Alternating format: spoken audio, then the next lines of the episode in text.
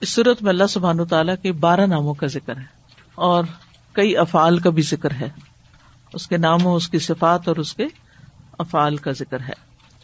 Basically اگر اس صورت کو اوور آل دیکھا جائے، جیسے آپ نے ترجمے میں دیکھا ہے، تو اس میں ایمان باللہ پر بھی بات ہے، کیونکہ اللہ تعالیٰ کے ناموں اور صفات کا ذکر ہے۔ ایمان بال رسول پہ بھی بات ہے، کہ رسولوں کو بھیجا اللہ نے۔ ایمان بالکتب پہ بھی بات ہے۔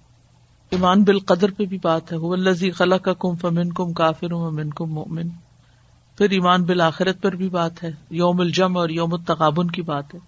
تو یہ صورت اوور آل جو ہے وہ ایمانیات سے بھی ڈیل کرتی ہے۔ سورت مصبحات میں سے اس لیے آغاز اس کا ہو رہا ہے تسبیح سے۔ اور تسبیح کے لیے یہاں مزارے کا سیگا استعمال کیا گیا۔ جیسا کہ آپ جانتے ہیں کہ کہیں سبہ آتا ہے، کہیں سب آتا ہے۔ کہیں سب آتا ہے، کہیں سبحانہ آتا ہے۔ تو یہ سب اللہ سبحان تعالیٰ کی تسبیح بیان کرنے کے سیگے ہیں۔ تسبیح کیا ہوتی ہے؟ اللہ سبحان تعالیٰ کو پاک قرار دینا ہر نقص اور ایب سے اور مخلوق کی مشابہت سے۔ تو اللہ تعالی کی پاکی بیان کر رہی ہے یو سب ہی کون پاکی بیان کر رہا ہے؟ ما فس سماواتی و ما فل ارد جو کوئی بھی آسمانوں میں ہے اور جو زمین میں ہے۔ سبھی تسبیح کر رہے ہیں۔ ماں کا لفظ جو ہے یہ بے عقل کے لیے ہوتا ہے۔ من نہیں آیا بلکہ ماں آیا ہے اور عموم کے لیے بھی ہے۔ کیونکہ اگر ہم دیکھیں تو زیادہ تر جو چیزیں ہیں ان کے اندر وہ عقل نہیں جو انسان کو اللہ نے دی۔ ان کے مقابلے میں انسانوں کی تعداد کم ہے۔ مثلاً حیوانات ہیں۔ صرف مچھلیوں کی تعداد دیکھ لیں سمندر کے اندر، اس کے مقابلے میں زمین پر پائے جانے والے انسان تو کم ہے اور انسانوں میں سے سب تصویر بھی نہیں کرتے، جبکہ سمندر کی ساری مچھلیاں تصویر کرتی ہیں۔ زمین پہ رینگنے والی ساری چیونٹیاں اور سارے جاندار تصویر کرتے ہیں۔ فضاؤں میں اڑنے والے سارے پرندے تصویر کر رہے ہیں۔ سارے حیوانات جو جنگلوں میں ہے سب تسبیح کر رہے ہیں۔ پتا پتا اور پھول پھول، پتی پتی اس کی تسبیح کر رہا ہے۔ ہر چیز اس کی تسبیح کر رہی ہے۔ ستارے اس کی تسبیح کر رہے ہیں۔ سیارے اس کی تسبیح کر رہے ہیں۔ اور اس کے مقابلے میں انسان تو انسانوں میں تو بہت کم ہے جو اس کی تسبیح کر رہے ہیں۔ اکثریت ان کی شرک کرتی ہے، جبکہ باقی ساری کائنات اللہ تعالیٰ کو اس شرک سے، شریکوں سے اور مخلوق کی مشابہت سے پاک قرار دیتی ہے۔ تو اس سے اللہ سبحان تعالیٰ کے عظیم وصف کا بھی پتہ چلتا ہے، اس کی شان کا پتہ چلتا ہے اور کس طرح مخلوق اپنے رب کی حمد و ثنا کر رہی ہے اور اس کی تصویر بیان کر رہی ہے۔ اور کس بنا پر اس کی تصویر کر رہی ہے کہ لہ الملک، کہ اسی کے لیے ساری بادشاہت ہے یعنی اصل بادشاہ وہ ہے۔ یہاں پر لہو کو پہلے لایا گیا ہے۔ الملک لہو نہیں کہا گیا، بلکہ لہو الملک، یہ حسر کے لیے ہوتا ہے حسر کا مانا دیتا ہے۔ یعنی اسی کی ہے بادشاہت، اصل میں بادشاہت اسی کی ہے۔ باقی اگر کسی کو ملی ہے تو وہ اس نے دی ہے۔ تو تل ملک کا منتشاؤ وہ تنز الملک کا منتشاؤ جس کو تو چاہتا ہے بادشاہ عطا کرتا ہے، جسے چاہتا ہے، لے لیتا ہے۔ تو وہ اصل مالک نہیں ہے بادشاہت کے۔ بادشاہت کا اصل مالک کون ہے؟ اللہ رب العزت ہے۔ تو چونکہ وہ بادشاہ ہے اور رب المشرق والمغرب ہے، اور جو ان دونوں کے درمیان ہے ان سب کا بھی بادشاہ وہ ہے۔ آسمانوں اور زمین میں ہر جگہ اس کی بادشاہی باقی اگر کسی کی بادشاہت ہے تو وہ جزوی طور پر ہے اور وہ عارضی ہے اور اس کی اپنی نہیں ہے۔ ولہ الحمد اور اسی کے لیے حمد ہے کہ اس نے یہ ساری کائنات پیدا کی اور ہر مخلوق کو اس نے نعمتیں عطا کی۔ وہ ہوا اللہ کل شعین قدیر اور وہ ہر چیز پر پوری طرح قادر ہے۔ تو اس لیے تسبیح اسی کی اور حمد بھی اسی کی اور وہ سارا اقتدار بھی اسی کا۔ تو اس میں آپ دیکھیے، ملک، حمد اور قدرت سب اللہ ہی کے لیے ہے اسی بنا پر اس کی حمد و ثنا، اس کی تسبیح کے ساتھ ساری کائنات کر رہی ہے۔ اور یہ اس کا حق ہے کہ ایسا کیا جائے۔ خلا کم پھر اللہ تعالیٰ کا تعارف ہے، اسی کی معرفت دی جا رہی ہے۔ وہی ہے جس نے تمہیں پیدا کیا ہے۔ یعنی جس کی تسبیح ہو رہی ہے، جس کی بادشاہت ہے، جس کی حمد ہو رہی ہے، جو ہر چیز پہ قادر ہے، وہی تمہارا خالق ہے۔ تو اپنے پیدا کرنے والے کو پہچانو، کون ہے وہ؟ لیکن پھر کیا ہوا؟ فم ان کم پیدائش کے بعد کیا ہوا؟ تو تم میں سے کچھ کافر کافر ہیں۔ وہ من کو مومن اور تم میں سے کچھ مومن بھی ہیں۔ یہ تقسیم صرف انسانوں میں ہے۔ مچھلیوں میں کچھ کافر اور کچھ مومن نہیں۔ چیونٹیوں میں ایسے نہیں ہے پرندوں میں ایسے نہیں ہے حیوانات میں ایسے نہیں ہے نباتات میں ایسے نہیں ہے جمادات میں ایسے نہیں ہے یہ صرف انسانوں کے اندر ہے کہ کچھ نے اپنے خالق کا ہی انکار کر دیا۔ اسی کو نہیں مانا اور کچھ اس کو مانتے ہیں۔ تو اس نے تمام چیزوں کا ذکر کرنے کے بعد انسانوں کا ذکر کیا اور ان کی تخلیق کا۔ بلّہ بما تعملون بصیر۔ اور اللہ جو بھی تم عمل کرتے ہو یعنی ایمان لاتے ہو یا کفر کرتے ہو، فرما برداری کرتے ہو یا نافرمانی کرتے ہو، اچھے کام کرتے ہو یا برے کرتے ہو، بصیر ان کو خوب دیکھنے والا ہے۔ یعنی اللہ سبحان تعالیٰ کو خوب علم ہے، جو بھی تمہارے افعال ہیں۔ یعنی اللہ نے انسان کو پیدا کیا، پھر اس کو مکلف قرار دیا، اس پر کچھ احکامات صادر کیے، اس سے کچھ تقاضے کیے، کیونکہ اس کو عقل دی تھی کہ وہ اللہ کی عبادت کرے، اللہ تعالیٰ کے احکامات کی تعمیل کرے۔ جن چیزوں سے اللہ نے روکا ہے، ان سے رکے۔ لیکن کچھ لوگ تو رک گئے اور کچھ لوگوں نے انکار کر دیا۔ پھر اس کے بعد تخلیق کا دوبارہ ذکر ہے، خلق السماوات والارض۔ اسی نے پیدا کیا آسمانوں اور زمین کو بالحق کی، حق کے ساتھ۔ حق کے ساتھ کا مطلب کیا ہے؟ ایک مطلب ہے صحیح مقصد کے ساتھ، صحیح غرض اور صحیح مقصد۔ یعنی ان سب چیزوں کے پیدا کرنے کا ایک مقصد ہے۔ اور دوسرا، اس کے پیچھے ایک حکمت ہے۔ حکمت بالغ ہے۔ یعنی ہر چیز کو پھر ویسا ہی بنایا جیسا اس کو ہونا چاہیے۔ یعنی مختلف مخلوقات کو جو ڈیزائن کیا اس نے، کسی کو پانی میں پیدا کیا، کسی کو زمین کے اندر چھوڑ دیا، کسی کو سطح پہ، کسی کو ہوا فضا میں، کسی کو دو پاؤں والا، کسی کو چار والا، کسی کو کسی طرح، کسی کو کسی طرح۔ تو جو کچھ بھی اس نے پیدا کیا، چاہے وہ آسمانوں میں، فرشتوں کی شکل میں، یا اور مخلوقات، اس کے لشکروں کو وہ اللہ کے سوا کوئی اور نہیں جانتا کہ اور کیا کیا مخلوقات ہیں وہاں، اور زمین میں۔ جو نظر آتا ہے ہمیں اور جو نظر نہیں آتا وہ سب کچھ ان سب کو ایک مقصد کے ساتھ پیدا کیا اور ہر چیز کی پیدائش کے پیچھے ایک حکمت ہے۔ ظاہری نظر میں انسانوں کو بعض اوقات وہ حکمت سمجھ میں نہیں آتی۔ مثلاً یہ کہ سانپ کو کیوں پیدا کیا؟ یا یہ کہ شیر کو کیوں پیدا کیا؟ یا یعنی کچھ چیزیں تو ایسی ہیں نا جن کی حکمت ہمیں سمجھ آتی۔ لیکن کچھ انسیکٹس کچھ مخلوقات سمندر میں اور خشکی میں ایسی ہے کہ جن کے بارے میں انسان ابھی تک نہیں جان سکے کہ ان کے پیدا ہونے کا مقصد کیا ہے۔ ہمارے جسم کے اندر جو چیزیں پیدا کر دی یا جسم کو فائدہ دینے والے جو ایلیمنٹس اندر رکھے اور جو نقصان دیتے ہیں مختلف بیکٹیریاز پیدا کر دیے، تو وہی جانتا ہے کہ کیا حکمت ہے ان کے پیچھے۔ مختلف چیزیں کیا کیا کام کر رہی ہیں، انسان تو اس کا احاطہ ہی نہیں کر سکتے۔ وہ کم اور اسی نے تمہاری صورتیں بنائی۔ باقی مخلوقات کے مقابلے میں یعنی آسمان و زمین میں بہت سی مخلوقات ہیں، خاص طور پر انسان کی صورت شکل کا ذکر کیا گیا، کیونکہ وہ تمام مخلوقات کے مقابلے میں خوبصورت ہے، بہترین صورت ہے۔ وہ سور کم اور بہت اچھی بنائی صورتیں تمہاری۔ سور جو ہے، یہ سورت ان کی جمع ہے۔ سور، جمع ہے یہ۔ جسے قرآن مجید میں آتا ہے کم فل ارحا میں کئی فیشا وہ ماں کے رحموں میں تمہاری صورتیں بناتا ہے جیسی وہ چاہتا ہے۔ اور پھر لقد خلق نل انسان افی احسنی تقویم۔ ہم نے انسان کو سب سے بہترین حالت پہ پیدا کیا۔ تو اسی کا یہاں پر ذکر کیا جا رہا ہے۔ وہ الہ مسیر اور واپسی کا سبق نہ بھولو، اسی کی طرف لوٹنا ہے۔ یعنی تمہاری یہ شکل و صورت، تمہاری یہ عقل، تمہیں ملنے والی یہ جو طاقتیں ہیں، یہ ساری چیزیں جو ساری مخلوقات میں سے تمہیں زیادہ دلکش اور خوبصورت بناتی ہیں اور تمہیں ان پر فضیلت اور فوقیت عطا کرتی ہیں۔ ان ساری نعمتوں کو پا کر تم اپنے آپ کو کچھ سمجھ نہ بیٹھنا، بلکہ یاد رکھنا کہ جس نے تمہیں یہاں بھیجا ہے، تمہیں اسی کی طرف واپس بھی جانا ہے۔ یا لم معاف سماواتی ول ارتھ وہ جانتا ہے جو آسمانوں میں اور زمین میں۔ اب یہاں آپ دیکھ رہے ہیں کہ تیسری بار آسمانوں اور زمین کا ذکر آ رہا ہے۔ پہلی آیت میں اور پھر تیسری آیت میں، پھر چوتھی آیت میں۔ ویال و مات سرون و مات و لنون اور وہ جانتا ہے جو تم چھپاتے ہو اور جو تم ظاہر کرتے ہو۔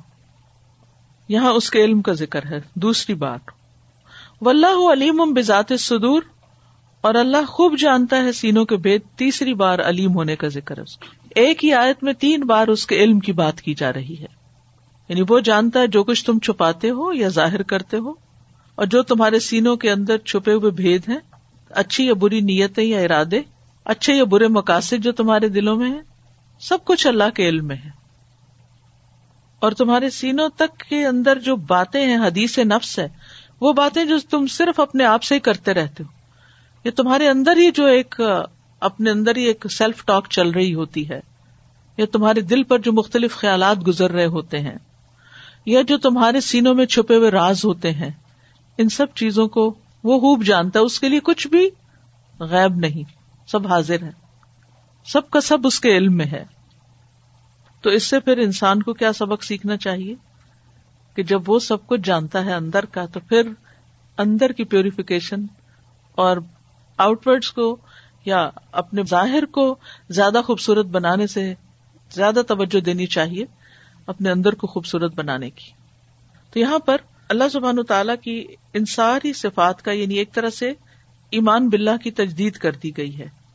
اس کی تسبیح کا ذکر، اس کی ملک کا ذکر، اس کی حمد کا ذکر، اس کی قدرت کا ذکر، اس کی تخلیق کا ذکر، اس کے بصیر ہونے کا ذکر، پھر اس کی خوبصورت شکلیں بنانے کا انسان پر جو احسان ہے، اور پھر اس کے علم کا ذکر، اور پھر علم کی انتہا کہ وہ صرف ظاہر کا علم نہیں رکھتا بلکہ اندر جو تمہارے سینوں میں چھپا ہوا ہے، اس سب کو جانتا ہے۔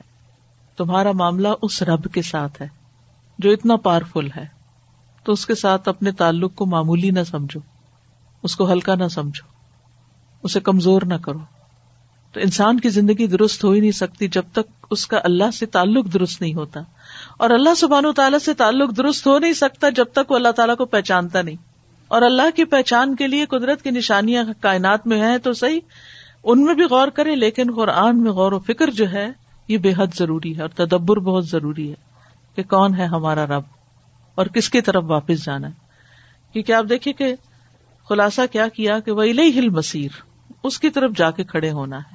تو عقل مند وہی ہے جو اپنا ہر قدم اس طرف اٹھائے، جس سے وہ اپنے رب کے قریب ہوتا چلا جائے۔ ہر سجدہ، ہر نیکی ہمیں اللہ سے قریب کرتی ہے اور کرتے کرتے کرتے اس کا مقرب بنا دیتی ہے اور اس کی نافرمانیاں اس سے دور کرتی چلی جاتی ہیں اور دور کرتے کرتے پھر وہ غبن کا دن آ جائے گا، نقصان کا دن آ جائے گا۔ جب انسان کو اپنے اوپر بھی حسرت ہوگی، کیونکہ یوم التغابن جو ہے، یوم الحسرت بھی ہے اور جگہ پر یوم الحسرا بھی کہا گیا کہ نقصان ہمیشہ حسرت کا سبب بنتا ہے۔ انسان پریشان ہوتا ہے کہ میں نے کیا کیا۔ تو قیامت کے دن انسان کو سخت حسرت اور سخت شرمندگی اور نقصان کا اندازہ ہوگا کہ میں نے اپنا وقت کیوں ضائع کیا۔ اس کا اپنی ذات کے ساتھ بھی ایک تنازع ہوگا۔ اس کا اپنے گھر والوں کے ساتھ بھی جس کا آگے ذکر آ رہا ہے۔ اور اس کا اوور آل بھی جو دین کے دشمن ہے یا جو اس کے راستے کے رکاوٹ ہے چاہے وہ گھر کے اندر کے لوگ ہیں یا باہر کے ان سب کے بارے میں بھی وہ سخت حسرت کا شکار ہوگا کہ جن کو میں دوست سمجھتا تھا، یہ تو اصل میں میرے دشمن تھے۔ جن کے لیے میں نے اپنا سب کچھ قربان کر دیا، جن کے لیے میں نے اپنا مال، اپنا وقت، اپنا سب کچھ لگا دیا، انہوں نے تو میری ہی آخرت برباد کر دی۔ تو اس لیے الہی ہل مسیر جو ہے، اس کو انسان نہ بھولے، غبن سے بچنے کے لیے، نقصان سے بچنے کے لیے۔ اعوذ باللہ من الشیطان الرجیم بسم اللہ الرحمن الرحیم يسبح لله ما في السماوات وما في الأرض. له الملك وله الحمد وهو على كل شيء قدير. الذي خلقكم فمنكم كافر ومنكم مؤمن واللہ بما تعملون بصیر خلق السماوات والأرض بالحق وصوركم فأحسن صوركم وإليه المصير يعلم ما في السماوات والأرض ويعلم ما تسرون وما تعلنون والله عليم بذات الصدور اگر ایک نظر سے ان آیات کو آپ دیکھیں تو آپ دیکھیں کہ ہر چیز آسمان و زمین کی اللہ تعالیٰ کی تصویر کر رہی ہے۔ اور اللہ تعالیٰ کو ہر ایب سے پاک قرار دے رہی ہے۔ لیکن انسان ایسی مخلوق ہے جو اس تصویر کو سنتا نہیں اور سمجھتا نہیں۔ اس کے بارے میں بہرا بنا ہوا ہے۔ وہ اللہ کی بادشاہت کو محسوس نہیں کرتا۔ اس بنا پر اس کی حمد بھی نہیں کرتا۔ جبکہ حمد اسی کے لیے۔ حمد کا مانا چونکہ آپ سمجھتے ہیں، اس لیے اس کی ڈیٹیل میں میں نہیں گئی۔ یعنی تعریف اور شکر دونوں چیزیں آ جاتی ہیں۔ انسان کو جو کچھ بھی ملا، حتیٰ کہ جو وجود ہمیں ملا اور اس وجود کے ساتھ جو بے شمار نعمتیں ہمیں ملی ہیں، وہ ساری کی ساری اسی کی طرف سے ہیں۔ لیکن ہمارا جواباً رویہ کیا ہے؟ کہ ہم ان نعمتوں کو محسوس نہیں کرتے۔ جبکہ اللہ تعالیٰ دیکھ رہا ہے جو تم کر رہے ہو۔ تو آیت دو کے آخر میں بصیر کی بات ہوئی اور آیت چار کے آخر میں علیم کی بات ہوئی۔ جو تمہارے اعمال دیکھ رہا ہے، کیا دیکھ رہا ہے؟ جو تمہارا سلوک ہے اپنے رب کے ساتھ، جو تمہارا معاملہ ہے اپنے رب کے ساتھ۔ کہ اس کی کمال قدرت کو، جس کا آیت نمبر ایک میں ذکر کیا گیا ہے، اس کو محسوس ہی نہیں کرتے۔ بلکہ اس کے برعکس، بہت سے لوگ تو اس کا انکار ہی کر بیٹھتے ہیں۔ اس کے وجود کا ہی انکار۔ اور کچھ لوگ جو ایمان لاتے ہیں، ان کا ایمان بھی بعض اوقات کامل نہیں ہوتا۔ اس میں بھی شکو کو شبہات ہوتے ہیں۔ اللہ سبحان تعالیٰ نے ان کو کافر نہیں پیدا کیا۔ یہاں یہ بات بھی یاد رکھی اللہ تعالیٰ نے ان کو فطرت پر پیدا کیا، اسلام پر پیدا کیا۔ لیکن ان کے ماحول نے اور ان کے ماں باپ نے ان کو کفر کی راہ سجائی یہاں پر آپ دیکھیے کہ کافر کا ذکر پہلے ہے اور مومن کا بعد میں۔ یا ایک طرح سے ناراضگی کا اظہار بھی ہے کہ اللہ تعالیٰ کی اتنی صفات ہیں اور اتنے انعامات ہیں اور اتنی قدرتیں ہیں اور اتنے کمالات ہیں اور اتنے عجائبات ہیں کائنات کے اندر۔ اس کے باوجود بھی تم اس کو نہیں مانتے۔ یعنی تمہارا جواب یا تمہارا جو معاملہ ہے اپنے رب کے ساتھ وہ انکار کا ہے۔ یہاں یہ بات بھی پتہ چل رہی ہے کہ انسان دو طرح کے ہیں، یا مومن ہے یا کافر ہے یا ماننے والے ہیں یا انکار کرنے والے اور اگر مومن سے گنا ہوتا تو وہ کافر نہیں ہو جاتا۔ اسے غلطی ہو تو وہ کافر نہیں کرار پائے گا۔ کفر ایک الگ چیز ہے۔ ایمان کم اور زیادہ ہو سکتا ہے۔ تھوڑا یہ زیادہ ہو سکتا ہے۔ لیکن ایمان کا لوئسٹ لیول بھی ہو تو وہ کفر میں نہیں داخل کرتا انسان کو۔ اس لیے اس اعتبار سے بھی بہت کانشیس رہنا چاہیے کہ بلا وجہ کسی کے اوپر کفر کا چھوٹی چھوٹی بات کی وجہ سے فتوا نہیں لگانا چاہیے۔ ہاں اگر وہ ان چیزوں میں سے کسی کا انکار کر دے جو ایمان سے تعلق رکھتی ہیں تو پھر وہ کافر ہو جاتا ہے۔ اور پھر اللہ نے انسان کو فطرت پہ پیدا کیا، اپنی عبادت کے لیے پیدا کیا، اپنی توحید کی راہ دکھائی، بندوں کو ہدایت کا رستہ دکھایا، اور پھر ان کو نیک امال کی بھی توفیق دی۔ لیکن اس کے برعکس انسان اپنی خواہشات پر چلتا ہے اور نیک امال کی کوشش کم کرتا ہے اور نقصان دہ چیزوں کی طرف زیادہ بڑھتا ہے۔ تو ہمارے لیے ضروری ہے کہ ہم ان چیزوں کی ہرس رکھیں جو ہمیں فائدہ دینے والی ہیں۔ پھر یہاں پر آسمانوں اور زمین کی تخلیق کا ذکر ہے، آیت نمبر تین میں، جس میں اللہ تعالیٰ نے انسان کو جس کائنات کے اندر پیدا کیا ہے، وہ بھی کوئی معمولی نہیں ہے۔ وہ بھی اللہ تعالی کی قدرت کا ایک کرشمہ ہے اور یہ اس کی کاریگری کی نشانی ہے۔ پھر اس پوری کائنات کے اندر انسان کا خوبصورت ہونا اور بہترین شکل پر ہونا، یہ بھی اللہ تعالیٰ کی قدرت کی ایک نشانی ہے۔ یعنی تمام مخلوقات کے مقابلے میں اچھی شکل و صورت بنانا، اچھے خد و خال بنانا، اور پھر تمام مخلوقات سے ممتاز بنانا اور تمام مخلوقات کو انسان کے لیے بنانا۔ یعنی ساری مخلوق کس کے لیے ہے؟ خود انسان کے لیے ہے۔ ابن عربی کہتے ہیں کہ اللہ تعالیٰ کی کوئی مخلوق انسان سے زیادہ حسین نہیں ہے۔ اللہ نے انسان کو زندگی دی، علم دیا، قدرت دی، ارادہ دیا بولنے والا بنایا، سننے والا بنایا، دیکھنے والا بنایا، معاملات کی تدبیر کرنے والا بنایا، صاحب حکمت بنایا۔ انسان کو عقل سے نوازا، جو اس کی اصل خوبصورتی کا سبب ہے۔ جب انسان عقل سے کام نہیں لیتا تو شکل کتنی بھی خوبصورت ہو، بہت ہی بدسورت اور بدا لگتا ہے۔ تو اللہ تعالیٰ نے انسان کو ہر طرح کی نعمتیں جو عطا کی، تو پھر انسان کو بھی اپنے خالق کو یاد رکھنے کی ضرورت ہے۔ اور اس بات کو کبھی نہ بھولے کہ وہ ہمارے ظاہر اور باطن کو جانتا ہے۔ چونکہ وہ باطن کو جانتا ہے، اس لیے لازم ہے کہ پھر انسان اپنے باطن کی فکر زیادہ کرے۔ یہ ایک طرح سے تمہید ہے یعنی ایمان باللہ کی تجدید اور تمہید۔ کیونکہ جب انسان کا اللہ پر ایمان مضبوط ہو جاتا ہے، تو پھر اللہ کی بات ماننا آسان ہو جاتی۔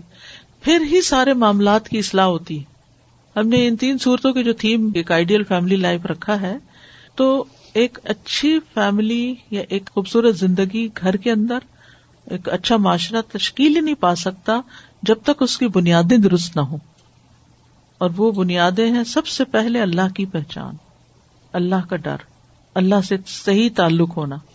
جس بندے کا تعلق اللہ سے ٹھیک نہیں نا، اس کو بندوں سے بھی ٹھیک نہیں ہو سکتا۔ وہ بندوں کے حق میں کہیں نہ کہیں ڈنڈی ضرور مارے گا۔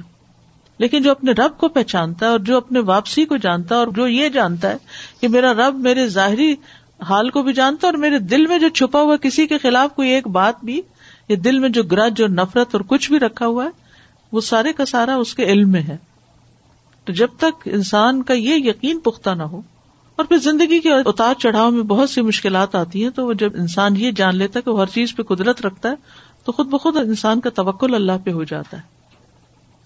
تو یہ سارے ایلیمنٹ جب تک نہ ہو تو ایک معتدل اور اچھی زندگی دنیا میں بسر نہیں کی جا سکتی اور زندگی کے مقصد کو پورا نہیں کیا جا سکتا اور پھر واپسی کا سفر کوئی بہت اچھا نہیں ہو سکتا استاذہ، میں یہ سوچ رہی تھی کہ قرآن میں غور و فکر اور تدبر استاد کے ساتھ کرنا کتنا ضروری ہے، کیونکہ آج تک تو میں پڑھتی تھی نا یو سب بھی معافی رما ترجمہ کہ اللہ کی تعریف کر رہے ہیں جو کچھ آسمان لیکن آج تو میرے کھل کے ماں کا لفظ سامنے آیا ہے کہ ماں بے عقل کے لیے آپ نے کہا کہ ہوتا ہے۔ تو واقعی میں اللہ سبحانہ تعالیٰ کی کیونکہ انسان تو اللہ کی تعریف کرتا ہی نہیں نف ماں قدر اللہ حق کا قدری جو اس کا حق ہے نا وہ اتنی تعریف کرتا ہی نہیں۔ تو جو کچھ آسمان میں جیسا آپ نے بچایا مچھلی چونٹیاں سب کچھ اللہ واقعی اس تعریف کے قابل ہے۔ تو ماں کا لفظ جو ہے نا یعنی آج ہر مخلوق اپنے خالق کو پہچانتی ہے سوائے ہاں، انسان کے جس کو۔ اللہ نے عقل بھی دی۔ عقل۔ پھر بھی وہ نہیں پہچانتا تو پھر وہ کیوں نہ پکڑے گا قیامت کے دن؟ یعنی انسان کی ہٹ دھرمی انتہا درجے کی۔ کہ عقل اور سمجھ کے سارے مواقع ہوتے ہوئے بھی آنکھیں کان زبان دل دماغ صلاحیتیں حکمتیں تدبیر یہ ساری چیزیں ہوتے ہوئے بھی وہ اپنے خالق کو نہیں پہچانتا۔ اسی کا انکار کر دیتا ہے۔ تو اس سے بڑی ناشکری کیا ہو سکتی؟ اور کیا سمجھ میں آیا؟ سازا، میں سوچ رہی تھی کہ جیسے اللہ سبحانہ تعالیٰ نے پہلے جو آیات کون یعنی کہ آسمان اور زمین کی تقریر کا ذکر کیا، کہ اللہ تعالیٰ نے ان کو کس طرح سے بنایا اور ہر چیز جیسے جتنی ہے کائنات میں، سب اللہ تعالیٰ کی تصویر کری اور پھر ہیومن بینگس کا ذکر ہے ایک طرح سے۔ اور اس کے بیچ میں ہے کہ اس میں سے کچھ انکار کرنے والے ہیں، کچھ ایمان لانے والے ہیں کہ اتنی فیکلٹیز کے باوجود اگر ہم سمجھتے ہی نہیں کہ دیر از اے بینگ کہ جو یہ سب کر رہا ہے تو ہم تو یعنی مجھے تو لگتا ہے جیسے قرآن میں آیات آتی ہے نا کہ جانوروں سے بھی بدتر ہے کہ ہم نے پہچانا ہی نہیں۔ اور ہمیں تو شاید اپنی بھی خبر نہیں ہے استاذہ کہ ہمیں خود کیا کہ اللہ تعالیٰ نے ایک ڈسیزن میکنگ پاور یا جتنی صلاحیتیں دی ہیں۔ نہ ہم اپنے لیے کچھ شاید ویسے براڈ ایک تھنکنگ اور پھر علیم کی جو آخر میں بات ہے اور آگے بات آئے گی کہ وہ پرانے جو اقوام کے ساتھ ہوا یا جو پھر اللہ تعالیٰ نے بھیجا ہے کہ ہم جب تک یہ ٹرسٹ نہیں کرتے نا کہ ایک ہے ہستی کہ جس کے پاس ہر چیز ہے اور ہم اس کے ٹرسٹ کر کے کریں کہ اس نے ہمیں بہترین صورتیں نہیں تاکہ ہم سمجھے تو صحیح کہ ہمیں آگے کرنا کیا ہے اس کا۔